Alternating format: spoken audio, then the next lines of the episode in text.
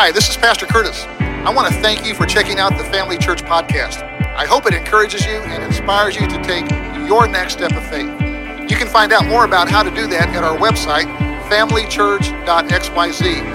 And if you know a friend who needs to hear this message, please forward it on to them. I hope you enjoy the message. Well, good morning, everyone. So good to be back with you this week, even though we were at Sue's family reunion last week. We did worship with you as part of our eCampus Church, watching online from deep in the hill country of Texas, Llano, Texas. And after watching Kyle's message last week, I ain't gonna lie, I'm feeling a little pressure this morning. you know, I mean, because then, you know, I, I, saw it, I know it was good, I saw it. And then we get back to town, and everyone, did you hear, Kyle's message? You Hear Kyle's message? Yeah, yeah, I heard it. You know, there comes a point where I quit hearing. Did you hear Kyle's message? And I start hearing, you better bring it Sunday. So pray for your pastor this morning, would you? No, seriously, it was a great message, and so now might be a good time to let everyone know that uh, uh, Kyle is officially on staff at Family Church now. Uh, the board uh, decided uh, a couple weeks ago uh, to go ahead and bring him on staff part time, and so I think that deserves a round of applause. Um, we, we are, um, and some of you know this, we are where we're at today, due in large part uh, to Kyle and his strategic leadership. And uh, so we did hire him part time as our executive pastor. And, uh, and, and part, you know, obviously there's a lot, lot of components to this. We are, we are where we're at today also because of Zach, but don't tell him anything because he'll want to start getting paid too. So, uh, but, uh, but anyway, uh, yeah, so just congratulate Kyle before you leave here, would you? I think it's a, an, an, excellent decision to bring him on, on staff here at Family Church. So, got a question for you. Have you ever been with a group of people and they're, they're all talking to one another and, and you're kind of standing there in the midst or in the circle or whatever? And then every now and then someone else will chime in and then everyone will start responding to, to what that person says. And then someone else will say something and then people start responding to that. And then you speak up and crickets. Nothing, right? Anyone ever experienced anything like that? Yeah, me neither. Um, here's the deal I think we do tend to do the same thing with God. I think we go about our daily lives with this vague awareness that, that God is like somewhere around, but for the most part, we really don't acknowledge his presence.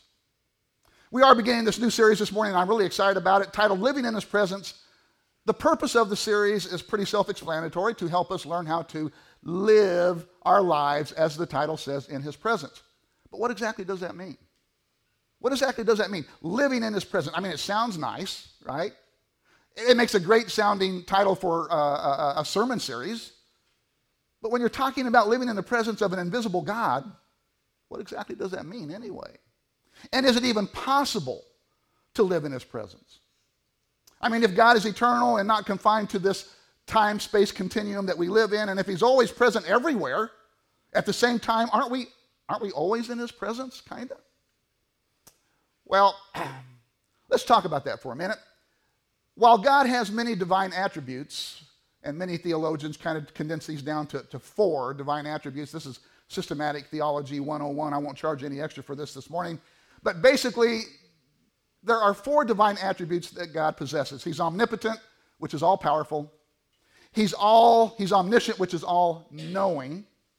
He's omnibenevolent, and I didn't even know that was a word, but he's omnibenevolent, which is all loving. He's all good. And then the fourth one is he's omnipresent, meaning, meaning that he's every place at the same time, or widely and constantly encountered, is how that's defined. So, question if God is widely or constantly encountered, then aren't we always in his presence? That's the question we're going to wrestle with this morning as we launch this new series, Living in His Presence. So, right off the bat, I need to explain some things to you about God's presence. When it comes to God's presence, there's really three different aspects of His presence. The omnipresence of God, which I just defined for you, Psalm 139 7 says, Where shall I go from your spirit, or where shall I flee from your presence? So you have the omnipresence of God. Then there's the inner presence of God by his Holy Spirit. John 14 7 says, You know him, for he dwells with you and will be in you. That's Jesus speaking there, but he's talking about the Holy Spirit. So you have his omnipresence, you have his inner presence, and then there's this manifest presence of God, what I'm calling the manifest presence of God. Uh, this is miraculously div- driven by divine intervention. Those times when, when he intervenes in our lives and makes his presence known among us, among us. And this aspect of God's presence is what we're going to be focusing on in this series. God's made known manifest presence in our life. Because there is a direct link to our worship, and we're going to find this out through this series. There's a direct link to our worship of him and living in his manifest or made known presence. Okay?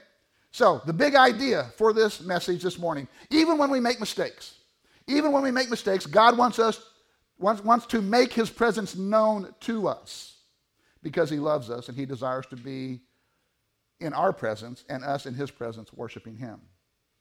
And actually, you understand this better than you might realize. For example, how many of you would say that there are times during our Sunday morning worship that, that you really sense God's presence? Yeah. Where you just kind of really, you know, there's something there about that time where you, he, he feels closer to you than, than when you pulled into the parking lot, than when you checked your kids into family kids, than when you got your cup, cup, cup of coffee and, and started shaking hands and hugging necks, right? And then you come in here. And then Sam greets us, and the, and the worship band strikes up that first chord, and we begin to focus on him through praise and worship. And you begin to sense his presence closer than when you pulled into the parking lot. You know what I'm talking about? There's, there's just that time when, man, all of a sudden you just really feel really close to God. Well, one of the purposes of this series is to help us learn how we can begin to live our lives with, with that presence all the time, not just, not just on Sunday morning, but, but Monday through Saturday as well. We can live in His manifest presence. Now, not that our walk with God has to always be an emotional high. Let, let me clarify something here, because that's not what I'm talking about. See, if our walk with God was measured strictly through the grid of our emotions, we'd all be in bad shape. Here's why God's attitude towards us, listen, God's attitude towards us is not dictated by our circumstances. See, if that were the case, then, then anytime, anytime we were something bad happened to us, then we would think that God doesn't like us anymore. And that's not the case at all, right? If you ever lose sight of, of God's attitude and how God feels about you, if you ever lose sight of that, just look at the cross. The cross is a constant reminder that He loves us and He is committed to us. So I'm not talking about living on this constant high where nothing bad ever happens because that's, that's, that's just not going to happen this side of heaven. All right? So when we talk about living in his presence, please don't misunderstand what, what that is. It's not a pursuit of, of a constant spiritual high, but rather the confidence of, of his nearness to us at all times, no matter what circumstances we find ourselves in, whether we're spiritually or, or emotionally high on top of the mountain, or we're spiritually or emotionally low down in the valley. We can still have the confidence of knowing that he's with us and can say, like the psalmist said, For you are with me. So, as we launch this new series this morning, we're going to define what we mean by presence when we say living in his presence, and then we're going to see how we both enter and leave that manifest presence. So, the manifest presence of God. To understand the manifest presence of God, we need to go back to the beginning. I'm talking about the very beginning. Because God actually started this whole thing back in the Garden of Eden, walking and talking with Adam and Eve in the cool of the day. But, and you know how the story went Adam and Eve disobeyed God's command not to eat of the tree, and one of the cataclysmic events or effects of sin and the fall of man was not just the loss of innocence, but also the loss of fellowship with God, or rather the loss of his presence, his manifest, made known presence. Genesis 3 describes it. Let's read it. Genesis 3, verse 8. And they, talking about Adam and Eve, heard the sound of the Lord walking in the garden in the cool of the day. Now, watch this next statement closely. And the man and his wife, talking about Adam and Eve, hid themselves from the presence of the Lord among the trees of the garden. You see that? Sin always causes us to try to hide from the presence of God. Even, listen, even in a worship service, especially in a worship service, but you already knew that, didn't you? You already knew that because you can't count the number of times that Satan has tried to convince you that you shouldn't worship because of, and then he'll bring up something that happened last night, something that happened last week, something that happened last month, right? He'll bring up some point of failure where you blew it and gave in to some point of temptation because, see, that's what he does. That's what he does. He brings up our past. In fact, John actually addresses Satan as our accuser. Revelation chapter 12. He's, he's called the accuser of the brethren. And he does that because that's what he does. He brings accusations against us. See, here's what Satan does Satan plays both sides of the fence here with us. First, he'll tempt us, try to get us to fall into some point of temptation. And then when we do, he jumps on the other side and accuses us. Oh, I can't believe you did that. And you call yourself a Christian. And you sit out there, you're standing out there singing, lifting your hands. Are you kidding me? Right? Anyone relate to that? You come in here, you're, you're really trying to enter into his presence, and then he starts bringing up those things and pointing that accusing finger at you. Listen to me. When you blow it, when you blow it, when you stumble spiritually, the absolute best thing you can do is worship God. That is the best thing you can do. Don't let him lie to you. The best thing you can do is enter into his presence through praise and worship. And as we progress through this series, you'll see how those two things, worship of God and entering his presence, go hand in hand. For now, the issue is being intentional about entering his presence, something that wasn't an issue before the fall of man, but is an issue for us now on this side of the fall. Sin drives us from God, worship draws us to God. But please note, it says that they hid themselves from the presence of God. Now, we know this can't be talking about his omnipresence, because if God is everywhere, how can you hide from his presence? So, if Adam and Eve, question, if Adam and Eve weren't hiding from God's omnipresence, what were they hiding from? They were hiding from his manifest, his made known presence in their lives. Another uh, story, another chapter, uh, Exodus chapter 33, records a conversation that took place between God and Moses one time that might help explain God's manifest presence a little differently. Exodus 33, verses 14 and 15. And he, now this is God talking to Moses here, and he said, My presence will go with you, and I will give you rest. Verse 15. And he, Moses, talking back to God, said, If your presence will not go with me, don't bring us up from here. Literal translation God, if you don't go with us, we don't want to go. You see that? Moses was scared to go without God. And you know what? We should have that same mindset. Man, God, if you're not going to go with me today, I don't even want to go out there. Right? Okay, so how can God say, My presence will go with you if He's present everywhere? If He's already present everywhere, how can He say, My presence will go with you? It's because He's not referring to His omnipresence, He's referring to His manifest presence. God's basically telling Moses, I'm going to walk with you on a daily basis like I walked with Adam and Eve. And Moses' response is, If you don't go with us, God, then I don't want to go. But if you're going to go, let's go. I'm ready. That, dear ones, is God's manifest or God's made known presence. Sort of like, trying to illustrate this, sort of like if there, uh, if there happened to be a multimillionaire present with us in the service uh, this morning, you know, we, we might acknowledge you know, their presence. But let's say that this multimillionaire went around to everyone and did what only a multimillionaire could do give $100,000 to every person here. Right? Now, at that point, now watch this, because at that point, he would be manifesting or making his presence known. Do you see that? I want to pause here just for a second, just in case there's a multi millionaire. Okay, I guess he's not here with us. But anyway. So when we come, so do you understand the difference there? There's a difference between being present and then manifesting that presence, okay? So when we come to church and we worship God or we enter into our quiet time, God wants to manifest his presence. He wants to, to make his presence known and he wants to do something for you that you can't do for yourself, that only he can do. And that's his manifest presence. Now, having defined what it is that we're talking about when we say living in his presence, God's made known presence, let's talk about entering and leaving his manifest presence. More specifically, how we enter or leave his presence. Because even though we might not be able to leave his omnipresence, listen, we do have control over leaving and entering his manifest or his made known presence. And the Bible tells us how that's done. How about leaving his presence? How do we leave God's presence? Well, to answer that, let's go back to the first time someone left his manifest presence. We read it in Genesis 3, verse 8, about how Adam and Eve hid from the presence of God. Okay, now that was chapter 3. Okay, that was Genesis chapter 3. Shortly after that, in the very next chapter, Genesis chapter 4, we see how Cain murders his brother Abel. But then notice what it says in verse 16 of Genesis 4. Then Cain, now watch this, went out from the presence of the Lord and dwelt in the land of Nod, east of Eden. Notice that Cain went out from the presence of God. Again, we know this isn't referring to God's omnipresence because we can't leave his omnipresence. It's talking about Cain going out from the manifest or the made known presence of God. Someone else who left God's presence was Jonah. Let's read about that. Jonah 1, verses 1 and 2. Now the word of the Lord came to Jonah, the son of Amittai, saying, Arise, go to Nineveh, that great city, and call out against it, for their evil has come before me. Verse 3 But Jonah rose to flee to Tarshish from the presence of the Lord. He went down to Joppa and found a ship going to Tarshish. So he paid the fare and went down into it to go with them to Tarshish away. Here it is again away from the presence of the Lord.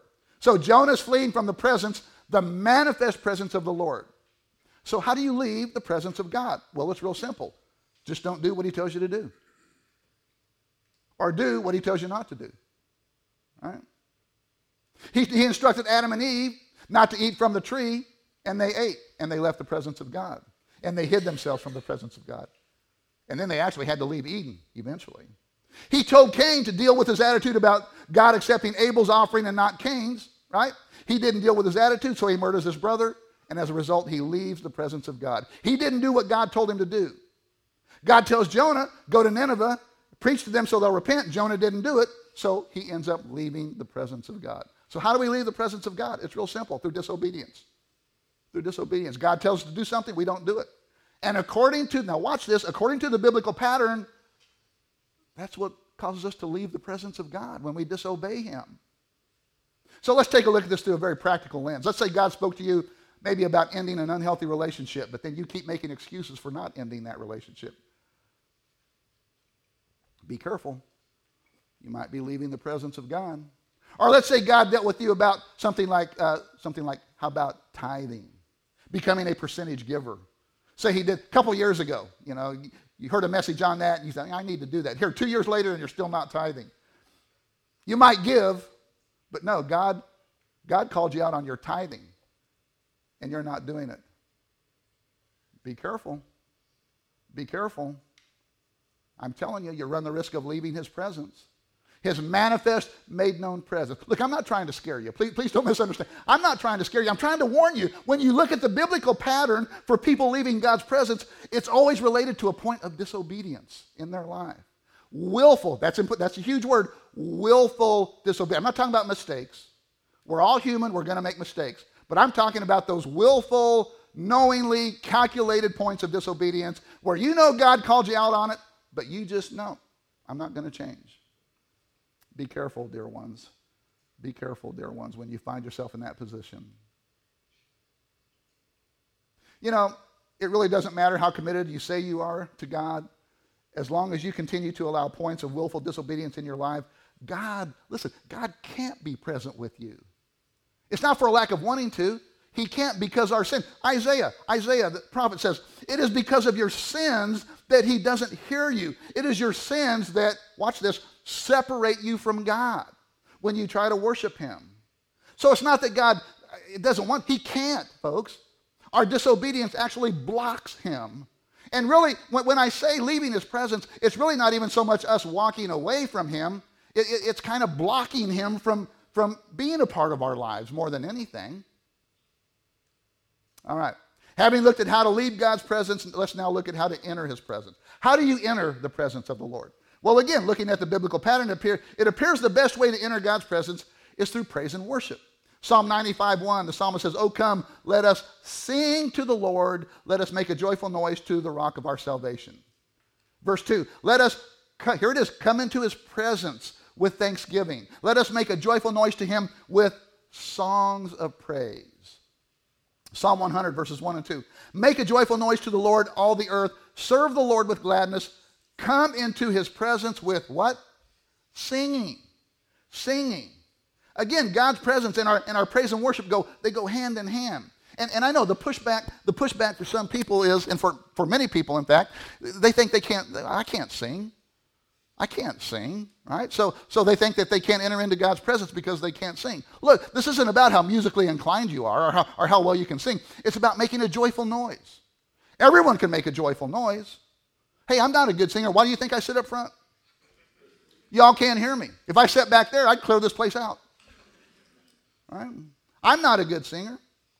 One time I was visiting a church, and during the worship, when they had a meet and greet time between songs, when you're supposed to turn and greet someone, the person in front of me turned around to greet me and he said, You know, you remind me of a jailhouse singer. So I'm sitting there thinking, Oh, you mean like Paul and Silas when they sing praises to God in the prison? And he said, No, like, you know, you're always behind a few bars and looking for a key.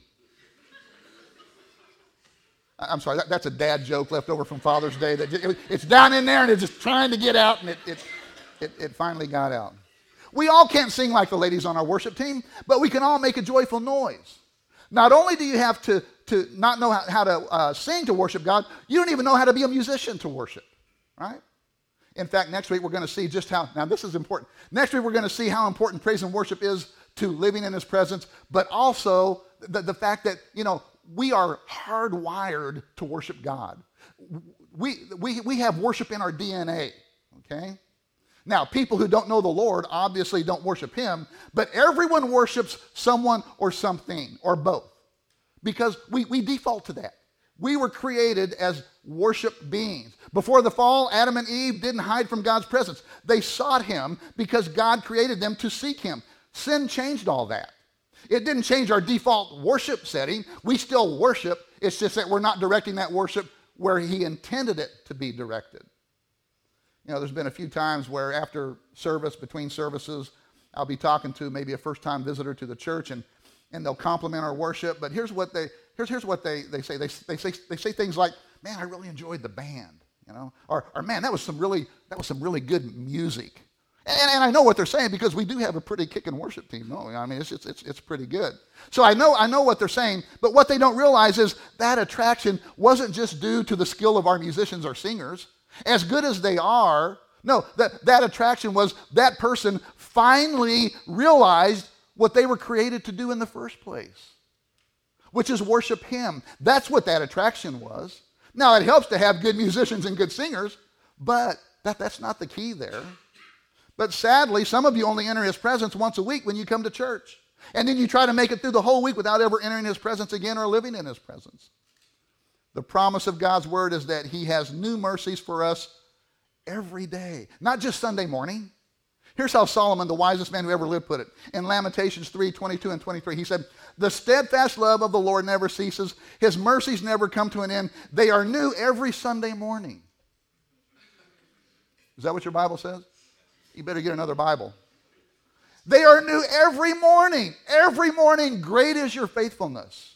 Let's make a commitment to start walking in His mercies every morning, not just Sunday morning. I mean, come on, that's doable for everyone, isn't it? That's doable for everyone. If you do nothing else, commit to entering the Lord's presence and inviting His mercies every morning. Now, I, I, know in my life, when I do this, my day goes so much better. It really does. And it has nothing, listen, it has nothing to do with the circumstances of the day. Because my days are no different than yours. I have some good days and I have some bad days. But I can honestly say that, that even on the bad days, that I still sense the peace and joy of the Lord. See, that's what living in His presence will do for you. You're going to have good days and you're going to have bad days. But I'd rather have them both with Jesus than without Him, right? So don't let a bad day, quote unquote, keep you from living in His presence. In fact, the great preacher Charles Spurgeon once said this. He said, One of the best evidences of God's presence is the devil's growl. I like that. I, I, read that and I thought of that verse that says, The devil prowls around like a roaring lion. You've heard this, seeking whom he might devour. Did you know that when a lion is stalking its prey, it doesn't roar? In fact, it does exactly the opposite. It relies on its quiet and stealth. In fact, the only time the lion roars is when, it, is when it's, it feels threatened. So don't be intimidated by a crappy day. That's just the devil's way of letting you know that he knows God's with you. Okay? That was worth, come on, it was worth coming this morning just to hear that, right? Lord, help us to, like Moses, say, Lord, if you're not going to go with us, with us, then we don't want to go. We don't want to go. See, to, to, to help us to live, have this desire to live in God's presence, help us to be desperate for Him, not just Sunday morning, but throughout the rest of the week as well. So, how do we do this? How do we get motivated to begin living in God's presence? So, real quick, three things, three next steps that we can take to help us begin living in His presence. First, acknowledge your total dependence on Him. Acknowledge your total dependence on Him. Parents, do you remember the first time you dropped your child off at a babysitter or Mother's Day out? You remember the child's reaction when you, when you left them in the arms of whoever you left them with or the babysitter or whatever, right? Right? You want, they're, they're like, oh, no, you know, they're, they're reaching out for you and you're walking out, you know, and you're, you're feeling so, oh no, what am I doing here? Traumatizing them, right? It was heartbreaking, wasn't it? It was also eye opening because you realized how desperately this child needs you and wants you. We should learn to cling to God with that same desperation that a child feels on their first visit to daycare. That same level of intensity. That same attitude that says, I can't let you go. I'm not going to let you go. I can't let you out of my sight. Lord, help us to acknowledge your presence throughout the day. And then, and then those times that we might venture off course. Here are a couple things that you can do uh, to, to help you be where you need to be. So, acknowledging his presence first, do it first thing in the morning. Get into the habit of acknowledging God's presence first thing in the morning. Start a conversation with him before you do anything else. Set aside the first part of each day to invite and acknowledge God's presence. Second, get into the habit of acknowledging God's presence in the evening. The last thing, during those, those closing moments of each day, after you've turned off the TV, uh, put down the book, kissed your spouse goodnight, just acknowledge his presence right before you, your head hits the pillow and you close your eyes. Right? Maybe today wasn't a perfect day. Maybe you made more mistakes than, than you can count. And maybe you forgot to acknowledge his presence more times than you care to admit.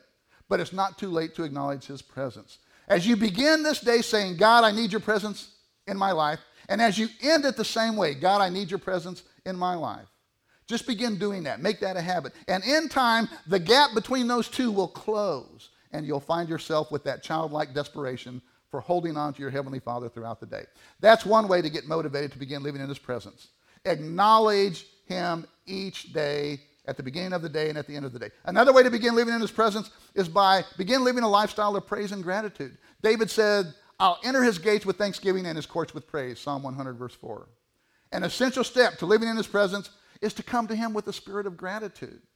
Forget for a moment all the good reasons you have to complain, because we all have those, right? Forget those. Instead, think back on every good thing that has ever happened, every blessing, every success, every pleasant experience, and take a moment to acknowledge the source behind all of those. Take a moment to say, God, thank you. Take a moment to say, uh, To God be the glory for the great things that He has done in my life. Seeking God means that we stop for a moment talking about me, me, me, and we make our prayers more about Him, Him, Him. Lord, you are good, you are worthy, and even if you were never to do another good thing in my life, your goodness is still worthy of praise. Those of you who did the Bible reading devotion, the with us this past week, the ruthless elimination of hurry, might remember that the, the exercise for day five was this find your Sabbath moments. Find your Sabbath moments. Those opportunities throughout each day that we all have where instead of reaching for our phone, instead of reaching for the remote, instead of picking up the iPad, we reach out to God and settle into His presence. Acknowledge your dependence on Him at the beginning and end of each day. Begin living a lifestyle of praise and gratitude. Thirdly, begin living, we begin living in His presence by spending time in His Word. Begin reading God's Word more consistently. Our personal relationship is not with the Bible, our personal relationship is with, is with our Heavenly Father. But we encounter, listen, we encounter Him in the pages of the Bible. Even Jesus said that the Bible, the Scriptures testify about Him. Jesus said that. We cannot live in His presence apart from spending time in His Word. Through Scripture, we come to know Him. Not just know about Him or know the details of this story or that story, but we come to know Him personally through the scriptures. And then lastly, begin clearing out the clutter. Begin clearing out the clutter. This is sort of what Kyle was talking about last week. See, for many of us, there's so much going on in our lives that we just don't feel like we have the time or energy to pursue a closer relationship with God. But when you take a close look at your day to day activities, your day to day schedule, be honest, I think you're probably going to find that there are some things there that take up some of your time that really aren't essential. Things that you really could give up you really could give up. Right? Just taking a few moments each day just to be with God, to be still in His presence. And that will, listen, that will strengthen your relationship with Him and will magnify His presence in your life. That's why He said in Psalm 46, verse 10, Be still and know that I'm God. How do we know God? You got to be still. You got to be still first. Amen? Let me pray for you. But before I do, I, I want you to pray. I want each of you to pray right now. Those of you here, those from our eCampus church, everyone, I want you to pray that the Holy Spirit would show you what He wanted you to learn from this message. If you took the time to come here, if you took the time to tune in on our, from our eCampus church, if you took the time to do that, I'm convinced God has something to say to you. So right now, just say, Lord, what do you want to say to me? By your Holy Spirit, show me what you wanted to say to me. And He might show you now. He might show you later after lunch. He might show you in the morning. He will show you. But just pray that simple prayer. Lord, what did you want me to learn from this message? What part of this message do I need to apply to my life? Okay? And then when he shows you, pray for grace and strength to obey what he tells you. Let's pray. Lord, help all of us right now begin living in your presence, your, your manifest, made known presence. Recognizing now that we have control over that. We have control over your manifest, made known presence. The entering and leaving your presence. We have control over that, Lord. Help us begin doing those things that will lead us into your daily presence and help us to not do those things that will cause us to leave your manifest presence. For those of you who maybe have willfully disobeyed, and in so doing, you left God's presence or blocked his presence from your life, maybe from your marriage, maybe from your finances, maybe from your kids. Any area where willful disobedience has led you out of God's presence, I pray that I pray that you would just repent right now. Just tell him, Lord, I'm sorry. I'm sorry, Lord, for my willful disobedience. Again, forgive me and help me right now from this day forward to begin doing those things that will not just lead me back into your presence, but help me remain in your presence. Or, you know, you might not know what it is. You just might say, you know, I just know that I'm not living in victory right now, and, and, and I want to. I want to be in the presence of the Lord. Just tell him that, Lord, I, I want to do this. I want to be in your presence throughout each day. So help me to do those things that will make that happen. If you've never taken that first step of faith of inviting God's presence into your life, it would be my honor to lead you into a prayer where you could just do that. Invite His made known, manifest presence into your life. Would you just pray this simple prayer? Say, Father God, I ask you now to forgive me of my sins. I do believe that Jesus Christ died for me, that he rose for me, and I'm asking him to come and live inside of me right now, inside of my heart, by his Holy Spirit. Thank you, Jesus, for dying for me and helping me live my life for you. In Jesus' name, amen.